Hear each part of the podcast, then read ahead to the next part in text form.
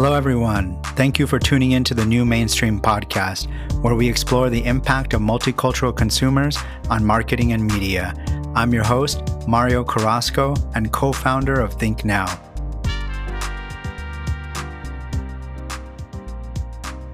Excited to introduce our guest today, Lilah Raynor, CEO of Logica Research. Welcome, Lilah. Thanks so much, Mario. It's great to be here. Yeah, excited to to speak to you and talk more about your work. But before we jump in, um, I always like asking people how they got into market research. I feel like very rarely do we choose to get into market research, and um, and you're a founder, so would love to hear more about your journey into market research and how you came to to found Logica Research. Yeah, thanks so much. Yeah, and I've had an opportunity to listen to a number of the podcasts, and you've had such super interesting people who are creating a lot of change in the industry and for their organization. So it's an honor to be here. Yeah, like a lot of people, I kind of fell into marketing research. It's not something they talk to you about really in high school or college. So I thought I wanted to be an academic and went into psychology and then really was interested in studying human behavior and decision making and uh, got an advanced degree in psychology, but didn't want to be an academic, didn't want to go work for a university, but really wanted to apply that in the real world. And of course, then marketing research was a natural fit. It's been a really wonderful journey. I've been fortunate to have a great community and network of people who have been clients and mentors and team members and partners and supporters along the way. Very cool. Um, and so, like, did out, out of college, what was was your first job kind of in, in in research, or where where were you where were you headed prior to to the marketing research side of things? Yeah, my my first job was in research, and I can um, traveled all over the United States conducting interviews in the real estate industry, the commercial real estate industry. And then I was lucky enough to get recruited by Charles Schwab and had a great career there, managed the marketing research department there before I went out on my own and started Logica Research about 18 years ago. Yeah, and that's that's an incredible run. I mean, I think a very less than like 5% of businesses make it past the 10 year mark. So um so congrats on that accomplishment. What what made you want to branch out on your own? Like what was that what was that turning point for you to want to launch your own business? Yeah, it was a couple of factors. And one is I really enjoyed working at Charles Schwab. They're a great company. I also did really like financial services. It's um, super dynamic, interesting space. And I think it's even become more so over the years. If you invest at all, you probably can see that as well. Um, and I wanted to be able to kind of bring the best of what, of what I had experienced with working with research partners and bring sort of a high level of service that I had experienced and expertise in financial services to our clients. And originally, you know, we took that consultative approach and worked with companies in a lot of different industries. And then over the years became more and more focused on financial services, although we take a very expansive view uh, toward financial services in terms of you know, working with related industries. Arguably, and someone once said this to me that every company is a financial services company in some way because you're processing payments at a minimum. So uh, we work with a lot of different companies, but mostly in financial services. So, I mean, it, it it's hard starting any company. I think even you know marketing research even harder. I would say, um, just because there's so many companies and and it's such to your point, it's such an expansive field. Like, what is your key differentiating factor at Logica Research? Is it that focus on financial services, or do you have like a, a particular spin or methodology? Like why why do your clients come back to you? It really is a lot about our expertise in financial services. And that was a natural fit given my background at Charles Schwab. And then we've also hired and have team members who have had experience in financial services or have, you know, behavioral finance or economics background And we do take that consultative approach so that expertise and experience really serves our clients well when we're designing research studies and and analyzing and understanding the results. We also do a range of research methodologies. I would say that we're agnostic in wanting just to bring the best of. We do qualitative and quantitative research, we do advanced analytics, but it really comes down to uh, like the sign behind me asking uh, questions are the answers and asking you know a lot of questions to understand objectives and who we really want to talk to i think in financial services you know there are a lot of different subsectors within that industry the industry is very big and so really understanding the people you need to hear from to answer the questions and then of course asking the right questions to get those answers yeah, and, and you do um, a lot of thought leadership. I, I looked at your study, the Future of Money study. Um, for listeners that are maybe not familiar, can you tell us a little bit about the study, like you know why why you start why you started doing it, and um, maybe share some some interesting insights. You mentioned the industry is changing. Would love to hear a little bit from an insider, right? Like what's what's going on in the financial industry. Yeah, the industry has changed a lot, is still changing. It's one of the things that we as a team really like about it. It's very dynamic, it's intellectually challenging. You get to work on a lot of different topics and they're complicated. It's a complex industry. So we have focus there. And like I said, we do take an expansive view. I think about what I call the life cycle of the dollar and both from a consumer and business perspective but thinking about you know how people make money. So work and before work you have education. So we do work in education as well or things around the future of work. Are people switching jobs? Why are they switching jobs right now? What kind of help do they want from their employer? Um, and then how people spend money. So that's a lot about payments not really so much from from the work that we do about what they're spending on as much as how they're spending that money and the ways that they mm-hmm. pay. And then saving and investing which could be financial planning and financial wellness financial inclusion and security to investing and you know all the fun aspects of that. And we launched the future of money study in 2017 and it we do it twice a year. We actually did it more during 2020 during that first year of COVID to really understand what was going on in the market and there were a lot of changes then, of course. And then we're seeing a lot of changes coming out of COVID. And last year we launched the study as a syndicated product, but you'll absolutely see, you know, some content released.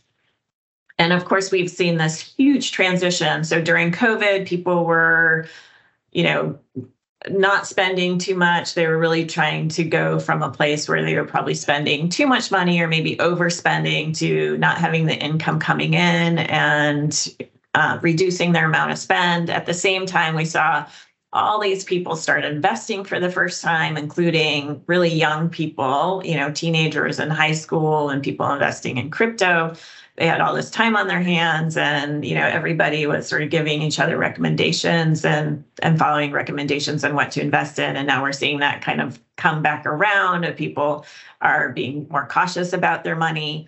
And uh, what's really interesting and one of the things that we've really enjoyed looking at in our future of money study and really you know our becoming more experts in is Gen Z, and that's that youngest generation. Now, we survey and include in our study 16 and up Gen Zers, so now 16 to 25. But when we first started this study over five years ago, they were, you know, just finishing high school. Now they're maybe in college, they're coming out of college, they're starting their first job. And I'm also the proud parent of a couple Gen Zers, so I'm a little biased, but this is a, really great, incredible generation. And especially when it comes to their money, what we're seeing is that they're, I really call them scrappy and resourceful. They are much more likely to be thinking about planning and saving for now as well as the long term versus millennials who tend to be kind of more um, likely to experiment with different kinds of investing. They millennials have been more likely to be a little bit on their back heel in terms of catching up financially, but Gen Z is really trying to get in front of that. They're using mm-hmm. a lot of different resources to understand how to manage their money. They're likely to get advice from family and friends more than traditional financial institutions and advisors. And so they're the generation that's going to be really driving change in the financial industry as well. And we know that they're digital natives. And so that's kind of understood, but they also might surprise us in that they are taking information and advice from a lot of different sources, but they want help um, from traditional institutions and professionals as well. That, that's so interesting, and um, I'm glad you brought that up because I didn't I didn't pick up I, I didn't see any data on that. Um, so, is it safe to say like Gen Z is more financially savvy than millennials from your like from what you see in the research or is that too controversial yeah i mean i don't want to offend millennials as a generation and these are broad you know broad strokes in terms of um, cl- conclusions that we're talking about right now but uh, I would like to talk about millennials for a moment. You know, as a generation, they're they have really struggled to kind of catch up to where they're supposed to be at each life stage because of coming out of college with a lot of debt, um, then being hit with um, kind of financial crisis after financial crisis and COVID. And so at a point, you know, the older millennials are in their late 30s, early 40s, where they're uh, might be in other generations, you know, buying houses, having kids, thinking about college savings, thinking about retirement savings. They're constantly a little bit behind. Um, but they also are, you know, experimental. They're they were very bullish during the bull market and most likely to invest in crypto. And then they're also pulling back and kind of reactionary they i think have struggled to try to plan ahead because they never can seem to kind of catch up. Whereas it looks to me like you know call them their younger brothers and sisters or siblings in gen z have kind of learned from watching them and seeing what's happened. And also because of covid and having time to to invest for the first time when the risks you know the stakes were kind of low. And plan ahead and see what happens when you can't spend any money you can save money and actually experiencing that that they're more mindful and and thoughtful about their money but they've had a chance to be as well. That's interesting. Yeah and it, i mean it almost sounds like um i guess i don't know if i'm positioning this correctly but like gen z's kind of been used to this financial uncertainty. That's just what how they came up. Whereas millennials, there was some economic prosperity that they saw, and then but they were kind of blindsided by it, and thus always a step behind. Is that a correct yeah. kind of broad generalization? Yeah, I would agree with you. I think Gen Z, it's almost like a little bit more like my grandparents' generation or the Depression era generation, where it's like, you know, a penny saved kind of mm. mindset and you know thinking about tomorrow or like my grandparents who who saved every plastic bag and plastic container and things like that um, that they're they got to see what happened when you could save money and you um, you weren't spending it. And that experience i think made a has made a big difference. And they're also you know much more cautious about taking out loans for college and some of the things that hit millennials hard. That's interesting. Um, and, and i'm curious you know given you know we tip, we talk about multicultural in the us like are there any nuances there generationally about um, you know different different segments within Gen Z? I mean, I know Gen Z is the most diverse generation in history. Do we see any differences between Hispanic, Black, Asian, Gen Z versus millennials? I'm I'm curious if your data has anything on on that. Yeah, we we do, and actually, you just pointed out, you know, the the the big part, which is that Gen Z is the most diverse generation in history, and um, we are starting to look at those race and ethnicity differences. But one of the things that we see over and over again is, uh, you know, a lot of the differences are tied to financial differences and financial security as much or more than they are to race and ethnicity. And mm-hmm. um, we do see that uh, Black and African American in our study are looking for more help across the board in a lot of ways. And a lot of that is tied to lower income, lower assets in general.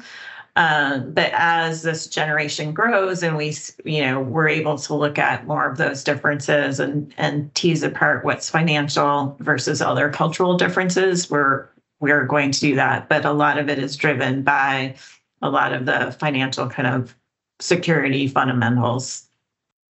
Do, do you see, you know, there are a couple of, not a couple, I mean, there's a lot of companies, both large financial kind of traditional institutions like your Bank of America's, your Wells Fargo's, your Chase, having um, programs to address some of these financial differences that we see among race and race and ethnic um, lines.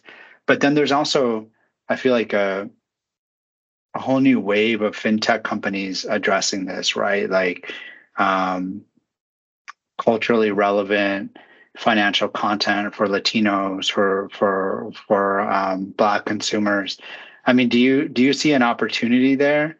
And and and I don't know. I, I mean, I, through any of your work, are there any um, I don't know anything interesting to kind of address some of these these these gaps, these barriers that we see from a race and ethnicity perspective? Yeah, I mean, absolutely. I think um, technology has really allowed um, companies to serve a lot more people than historically, and and you know, banks and financial institutions cannot uh, target certain programs based on race and ethnicity. Mm-hmm. They, but there can be a lot more content that's relevant, and there also I think just generally there are more tools. I mean, one thing we see with with the younger generation is that they are looking to family and friends for advice and recommendations. And and people are are uh, getting information from a lot of different sources and so i think that alone is really going to help but there but there are companies that are absolutely you know trying to help people improve their credit scores um, by very specific programs of um, you know have, tracking rent payments and things like that mm-hmm. and those those programs i think will really help but there's a lot more that that could be done as well yeah I'm, and so so i guess the big question I'd be like as a business owner, I'm curious, and I think lots of other people are curious. Like, how's the economy doing? Like, I I, I feel I I see so many. I don't know, so many different opinions on that, right? That like inflation is slowing, we're out of a recession, we're in a recession, consumer spending high. Um, but I don't know, like, is, is there anything from your data that you're seeing, like how the economy is doing and and how Americans are feeling about the second half of the year? Yeah, great question. And like all the signals that you just mentioned, it's mixed. Mm. The you know the economic sort of variables that we're witnessing right now are are mixed. Uh, we have low unemployment, but we have high inflation. We're seeing signaling that inflation might be you know um, setting a bit. But what we're seeing in our future of money study is that, well, generally people are often very optimistic. so um, it, they are trying to save more. Um, they're trying to take on less debt as a way to manage through market volatility and kind of uncertain economic times. And then we're also seeing that, you know, what a switch in terms of where last year there was a very high percentage of people, especially young people, who are switching jobs. That's really come down and kind of stabilized, and we're seeing that in other, you know, media signaling as well. Um, but people are generally optimistic that they're going to be able to save. They're not going to take on as much debt and they're pulling back from investing. Like I mentioned, younger generations are a little bit more reactionary. So they were very quick to invest and invest in crypto during the bull market. And they're pretty quick to pull back as well. And that's how they're managing. Um, but people are, you know, cautious right now as well. Yeah, yeah, that's that's that's kind of the vibe, and I, I feel like coming out of the pandemic, it's just been this um, stop and go. You know, it's like it moves forward, then people are are are cautious. So um, I don't know. There's it, maybe maybe the economy is just fundamentally changed, and it's it's it's it's never going to be the same. But but I feel like we we always say that when we have these kind of paradigm shifting events, right? Like the pandemic. And then, I mean, we haven't even talked about like AI. That's just such a big, um, big thing happening. I mean, have you, yeah, I, I guess, um, ha- have your clients started to explore AI from a financial perspective? Is that something on your radar that, that you're seeing more financial institutions get interested in, or have they been using it already prior to this this big hype cycle? Yeah, well, a couple of things. I mean, one thing I want to mention, just going back to the economy, is what we are seeing is that people across generations, but especially younger generations do want more help and advice right now because of market volatility. So again, I said they're kind of changing their their behaviors or optimistic that they can change their behavior, but they want more help, you know, planning for retirement, thinking about what kind of insurance they need, savings plans, financial plans, um, and so on. But when it comes to AI, yes, we're absolutely seeing in the financial industry a number of financial institutions are, you know, investing in AI. It also has been going on. You know, a lot of companies are using AI for customer service and experience, and it does seem based on you know conferences that I've been to that that's where some of the initial investing is going to go is to improve that. There also has been, you know, automation and some use of AI and financial advice for a while, but we're seeing that continue. And one of the things that we asked about in our latest round of our future money study is the use of ChatGPT and AI on the consumer side. And at the time, we had you know, relatively low usage. We fielded the study in April, but um, I expect that to be a lot different in future waves. But we have two thirds of Gen Zers and millennials who are open to using AI based tools for help managing their money. So I think we're going to see kind of a groundswell and more investment that direction as well. But at the same time, people want to be able to talk to a person when they need to talk to a person, and that doesn't feel like that's going to change. That's interesting. Yeah, I, I, didn't even think about that aspect, and I'm like, oh, I'm going to play with ChatGPT now, but like it's kind of like a financial advisor without having to pay for a financial advisor in a sense, right?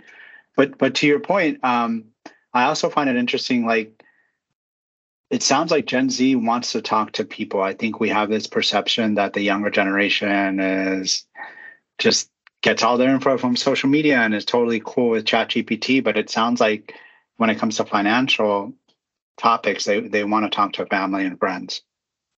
Yeah, they want to talk to, well, they're going to, especially Gen Z, they're going to talk to everybody. I think mm. the opportunity for Gen Z is having, I don't know if it's a single source of truth, but having a channel, a way that consolidates this information. And it does seem like ChatGPT or some version of that is going to be helpful. But right now, it's very sort of large language based, right? It doesn't do as good of a job with numbers. But we did some qualitative interviews and talked to um, zillennials, um, to throw in another term, so older Gen Zers, younger millennials, and they want to be able to go in and say, I'm 27 years old, I want to retire at this age, I make this much money, I probably going to have kids in you know 10 years, I'm going to buy a house in five years. How much do I need to save? What kind of insurance should I have?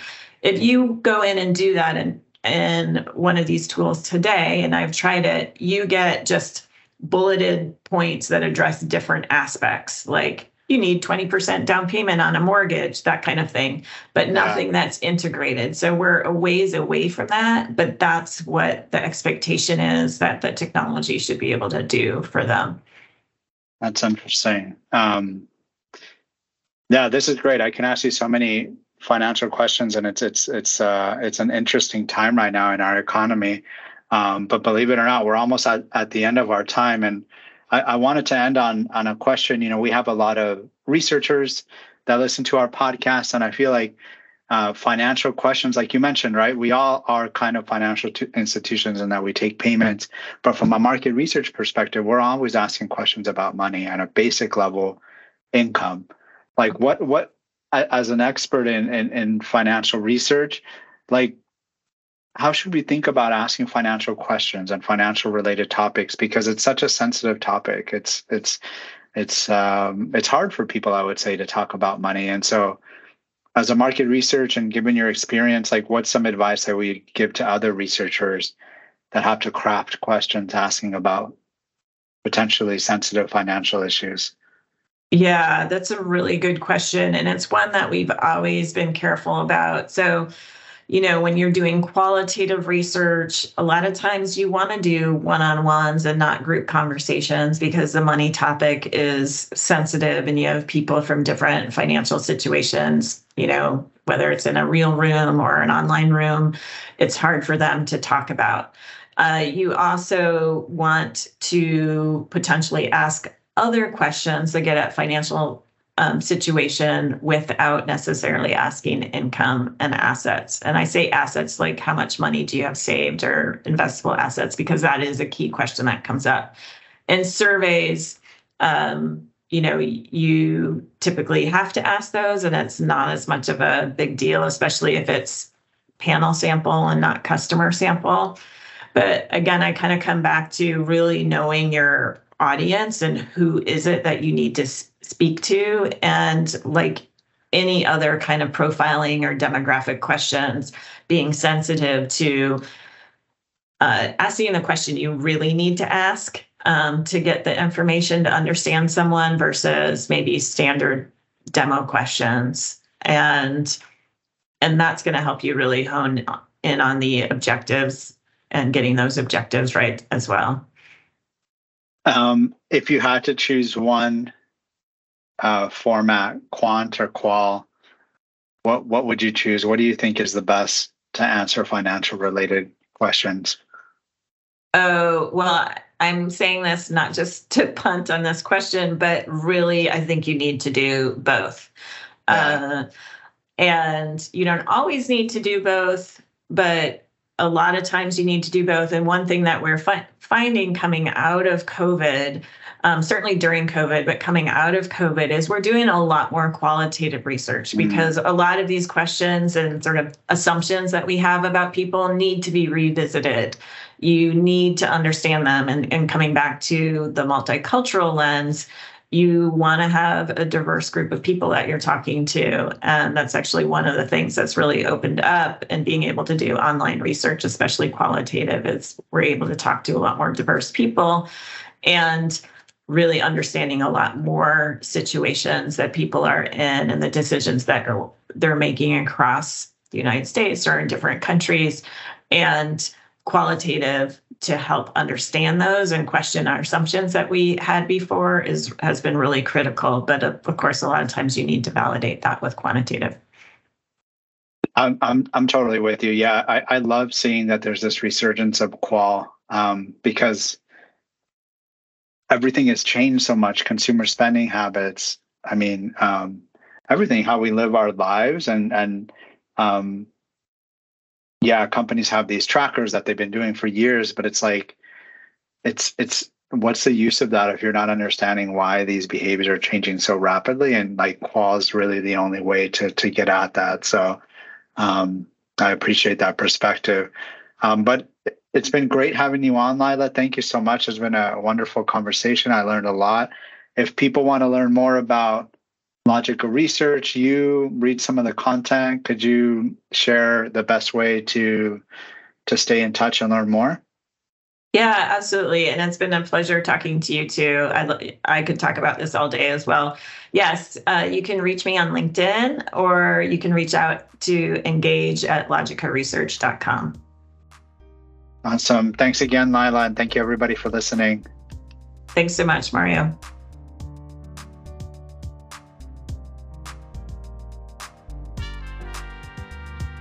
Thanks to everyone listening in. To get more multicultural insights, check us out at thinknow.com and follow us on social media. You can also subscribe to this podcast on your favorite platform. Final thank you to our producer, Lucas Martinez, who created our intro music and makes our podcast sound great. To email him, reach out to martinez.lucas.a at gmail.com.